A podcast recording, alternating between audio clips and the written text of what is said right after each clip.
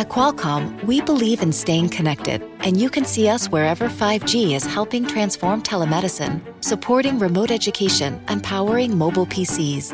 The invention age is here. Learn more at qualcomm.com/inventionage.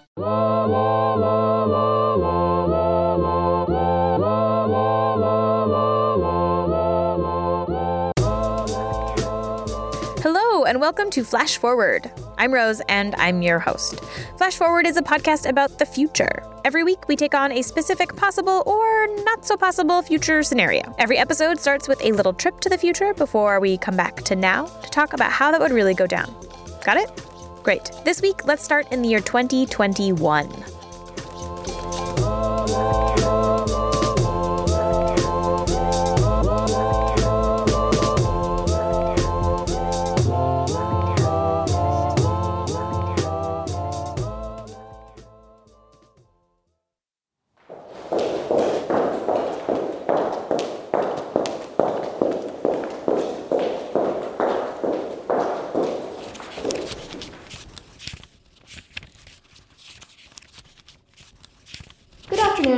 Yerk, Ranking Member Axe, and members of the subcommittee. Thank you for the opportunity to testify before you today and for your ongoing support for the Centers for Disease Control and Prevention's work in global health.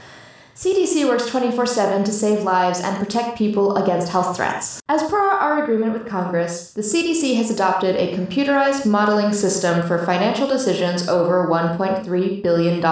And since this proposed set of initiatives greatly exceeds that number, we will be using the Ganges RED system to determine the best outcome. We have fed the computer data on mosquito borne disease outbreaks, mosquito ecology, the chemistry of pesticides, and the genetic malleability of the insects. The system also has scraped the web to consider social media, blog, and news content about this issue to weigh the arguments for and against each plan. A full report on the processing time and total data crunched in this decision tree should be showing up on your screens now. You'll find full text report under the tab labeled Decision Number 18. And with that, I'd like to let the system read the outcome.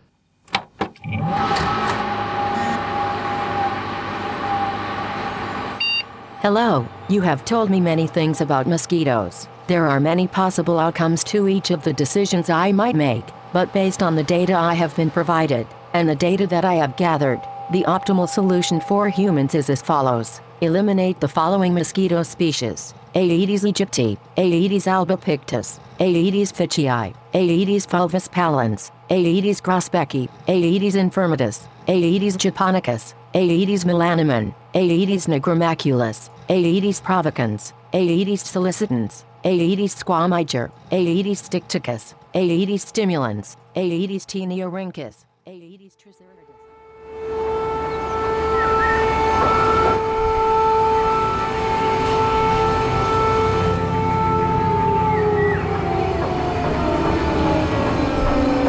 Please return to your homes. Designated public safety sprays are beginning in 20 minutes.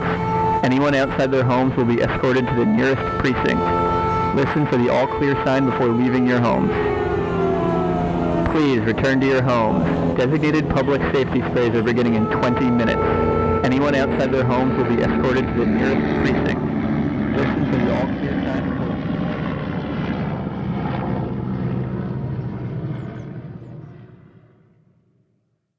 Okay, so in this future, we decide to eradicate all of the mosquitoes.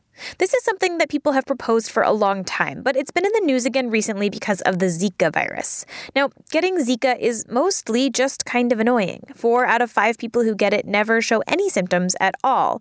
And those who do show symptoms feel achy and get a fever, but rarely experience anything worse than that. The problem, and the reason that you've probably heard of Zika, is that the Zika virus seems to be connected to a rise in birth defects. So, pregnant women who get Zika may, for reasons that nobody really understands yet, give birth to babies with something called microcephaly, which is basically an abnormally small head and brain.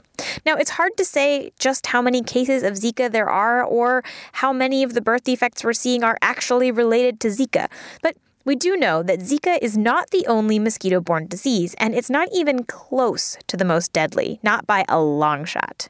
Here are some statistics. According to the World Health Organization, there are 20 million cases of dengue virus every year, and there are 214 million cases of malaria, 438,000 of which are deadly.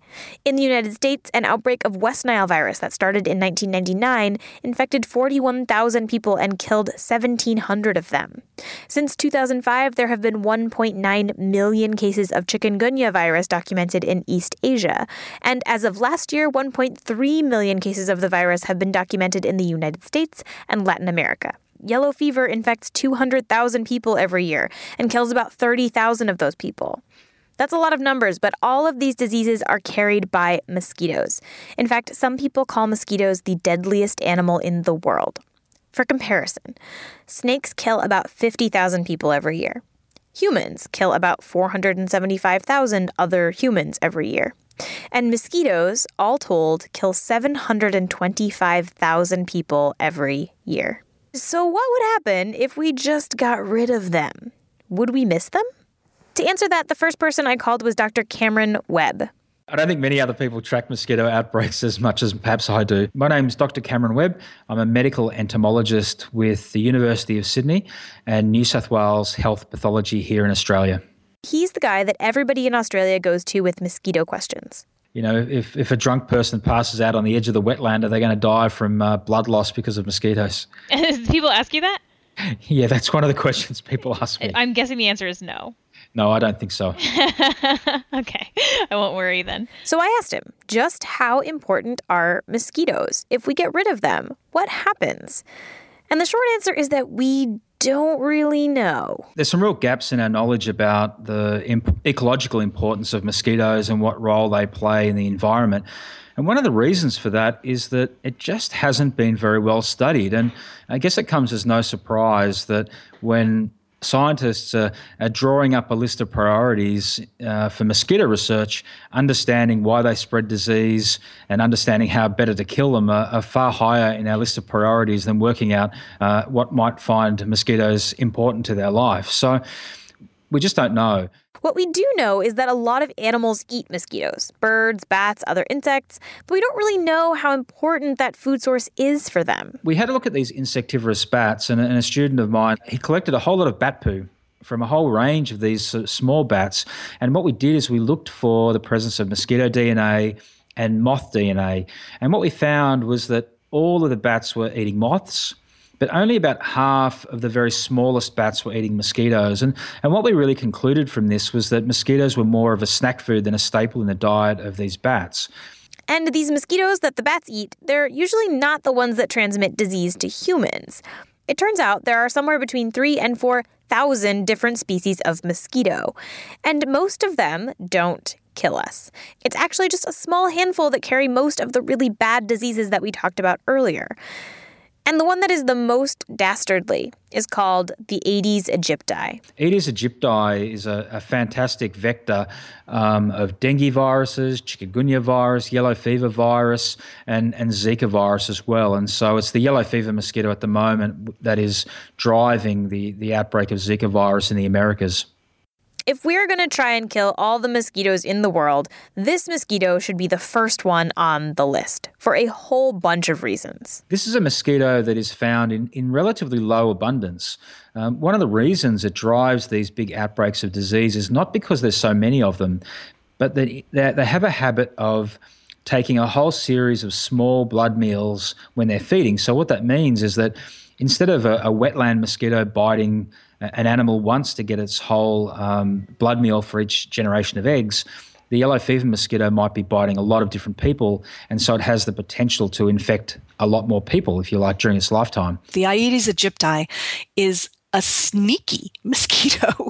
Um, it it it has a unique ability uh, to sort of uh, bite you when you're not expecting it. It does things like it goes for the back of the knee and the back of the leg and the back of the neck and so forth. Things that you might, places where you might forget to cover up or you might forget to spray your repellent. And it also breeds in really tiny places, like literally upturned bottle caps full of water, are a perfectly happy home for an Aedes aegypti to produce more of that species. That's Maryn McKenna, a journalist who covers public health and diseases. You might remember her from our episode on antibiotic resistance, and she's back to give you some more nightmares. There's even a phenomenon called airport malaria. It happens at least once a year in most parts of the United States that uh, a mosquito carrying the malaria parasite flies out of a cargo hold and infects someone in the vicinity of an airport. McKenna says that we've been fighting against the Aedes aegypti for a really long time. So in 1793, there was an epidemic of yellow fever in Philadelphia that killed about 10% of the city. At that point, Philadelphia was the capital, and they actually had to relocate the capital because the epidemic was so bad. In 1853, there was an outbreak in New Orleans that was so bad that the city authorities suppressed the news of it. And, and unfortunately, I have to say, for it's a bad mark for our profession that the press cooperated with it because they were afraid that if the news got out, New Orleans being such a major port, at that point, I guess the major port of the southern United States, that the city would be quarantined and trade would be shut down and the city's lifeblood would be cut off. So thousands of people died. Um, in in 1878, there was an epidemic of yellow fever in Memphis that killed a third of the city. There's one historian called it the worst urban disaster in American history. Let's see, in 1885, there was a dengue outbreak in Austin. Uh, Austin at the time had 22,000 people. It was a it was a very small town, and 16,000 of them got sick. And there were outbreaks of dengue in Charleston and Savannah and Galveston. And America responded to all of this in kind of the same way we're responding to it now, trying to figure out how to get rid of mosquitoes. What ended malaria in the United States was sort of the, the first big mobilization of public health in the United States, which was the founding of the CDC, which we now know as the Centers for Disease Control and Prevention, which is the public health agency of the US and effectively the disease police for the world. But when that agency started, in the early days of World War II, it was called the Office of Malaria Control in War Areas which makes a really bad acronym, by the way. No wonder they changed it.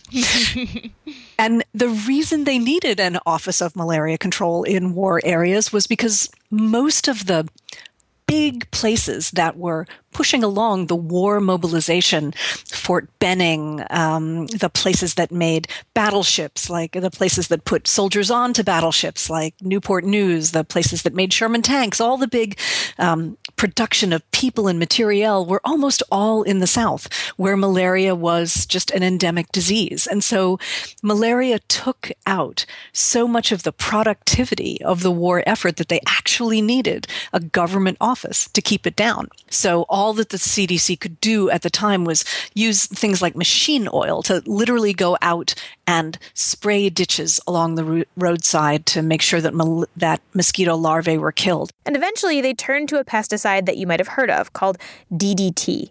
Now DDT is very good at killing mosquitoes. In 1958, Brazil was declared completely free of Aedes aegypti by the Pan American Health Organization, and the United States stopped seeing big outbreaks of mosquito borne diseases for years. That's all thanks to DDT, but we don't use DDT anymore because of its impacts on the environment. So now, mosquitoes carrying their diseases are coming back. The US has cases of dengue again, and we are once again trying to picture a future without mosquitoes. So, without using DDT, how do we do that? How do we get rid of mosquitoes? Humans are pretty good at causing the extinction of larger animals. We've managed to kill all of the dodos, the Bali tigers, the moas, the Japanese sea lions, the great auks, the thylacines, the Guam flying foxes, the western black rhinos, etc., etc., etc. But mosquitoes are a lot trickier. Yeah, I, have got. I would not like to be in charge of, of eradicating mosquitoes. It would be a tough job, and one of the reasons is that mosquitoes, particularly these urban mosquitoes like the yellow fever mosquito, they're so secretive. There's places where they're breeding and hiding and and uh, out of view that getting to all of them would be extremely difficult. So, how do we do it? Probably using a combination of things pesticide, land management, education, and more recently, people have been talking about using genetic modification. Not on humans, like we talked about in episode 20 from last season, but on the mosquitoes themselves. So, what this means is we release males because male mosquitoes don't bite you, only females do.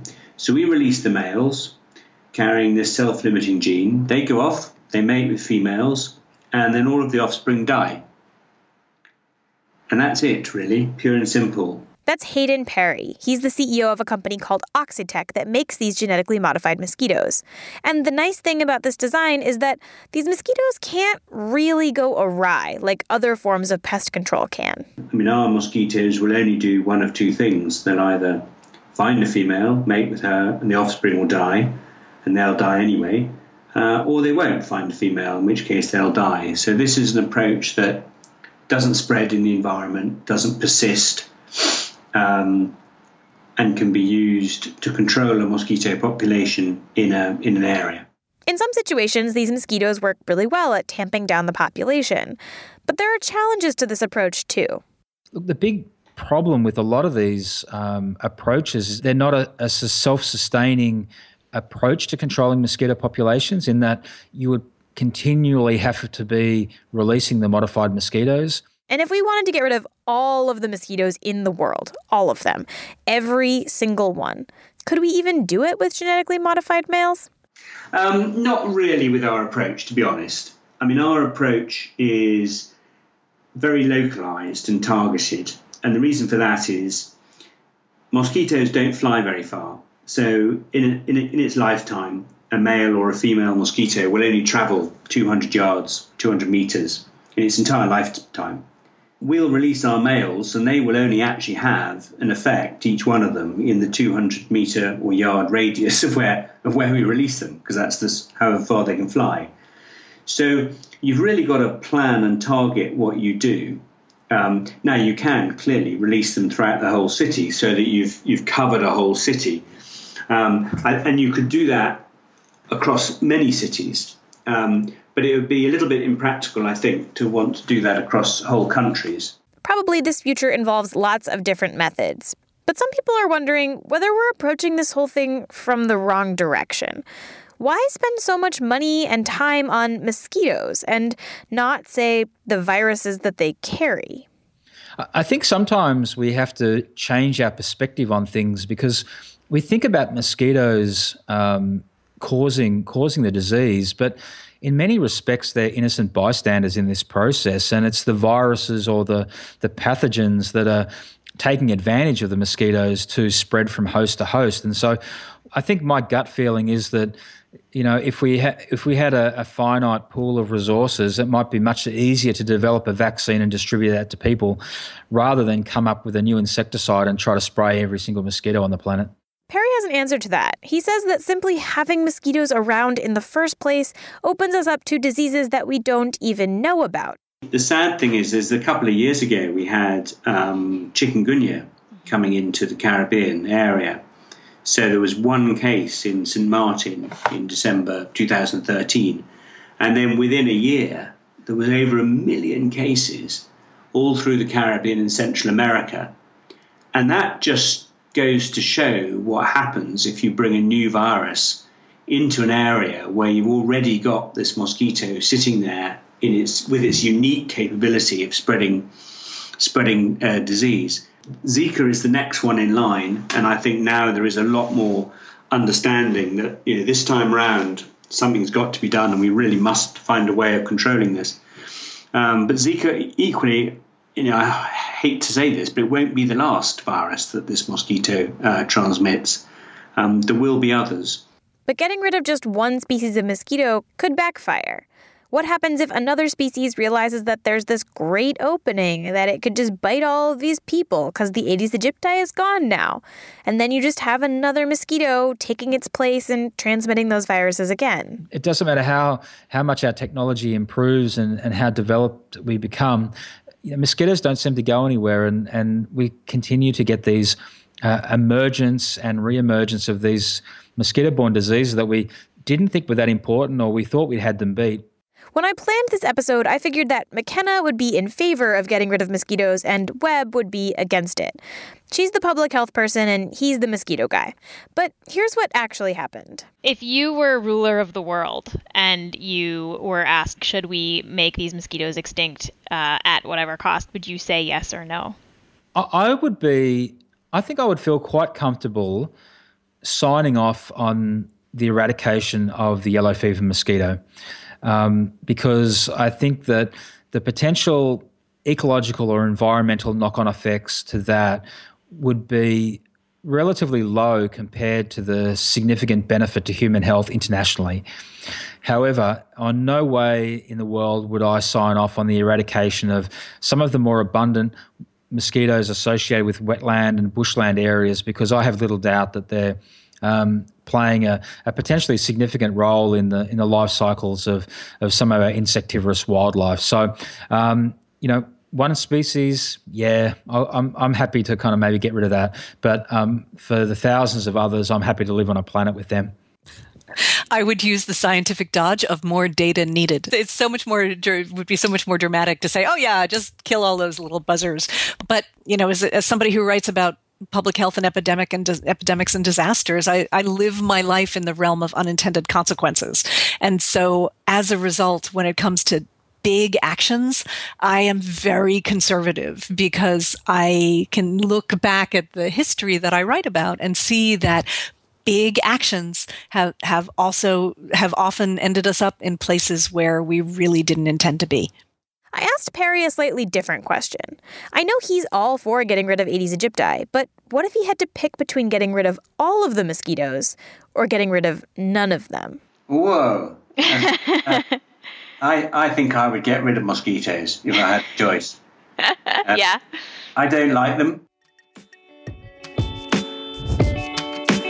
As with most futures that we travel to, we don't really know enough to know how this might go down. We could spend billions of dollars trying to get rid of Aedes aegypti only to watch another mosquito species take its place. Or we could watch a collapse in bat species who were secretly eating these mosquitoes that we eliminated. Or we could save millions of lives. Or all three of those things could happen at the same time. The future will be complicated. So, what do you think? If you have strong feelings about this future, if you're vehemently anti mosquito or 100% for keeping the little buzzers around, tell us why. This is a new experiment I'm trying, but I want to hear from you. You can call us at 347 927 1425 and leave a message with your opinion, or you can email us a voice memo at info at flashforwardpod.com. If you want instructions for how to email us a voice memo, go to flashforwardpod.com and there will be a little link for instructions on the homepage. Tell me, should we plan the ultimate swatting or should we just leave them alone? Flash Forward is produced by me, Rose Eveleth, and is part of the Boing Boing podcast family. The intro music is by Asura, and the outro music is by Broke for Free. The voices of this future are Molly Sauter and Robert Brenner. The episode art is by Matt Lubchansky. If you want to suggest a future we should take on, send us a note on Twitter, Facebook, or by email at info at flashforwardpod.com. I love hearing your ideas. Keep sending them. And if you think you've spotted one of the little references that I've hidden in this episode, email us there too. If you're right, I'll send you something cool. Only one person has gotten this so far, so keep trying. I know you can find them.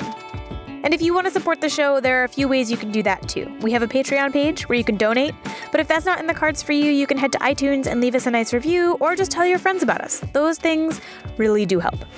That's all for this future. Come back next week and we'll travel to a new one.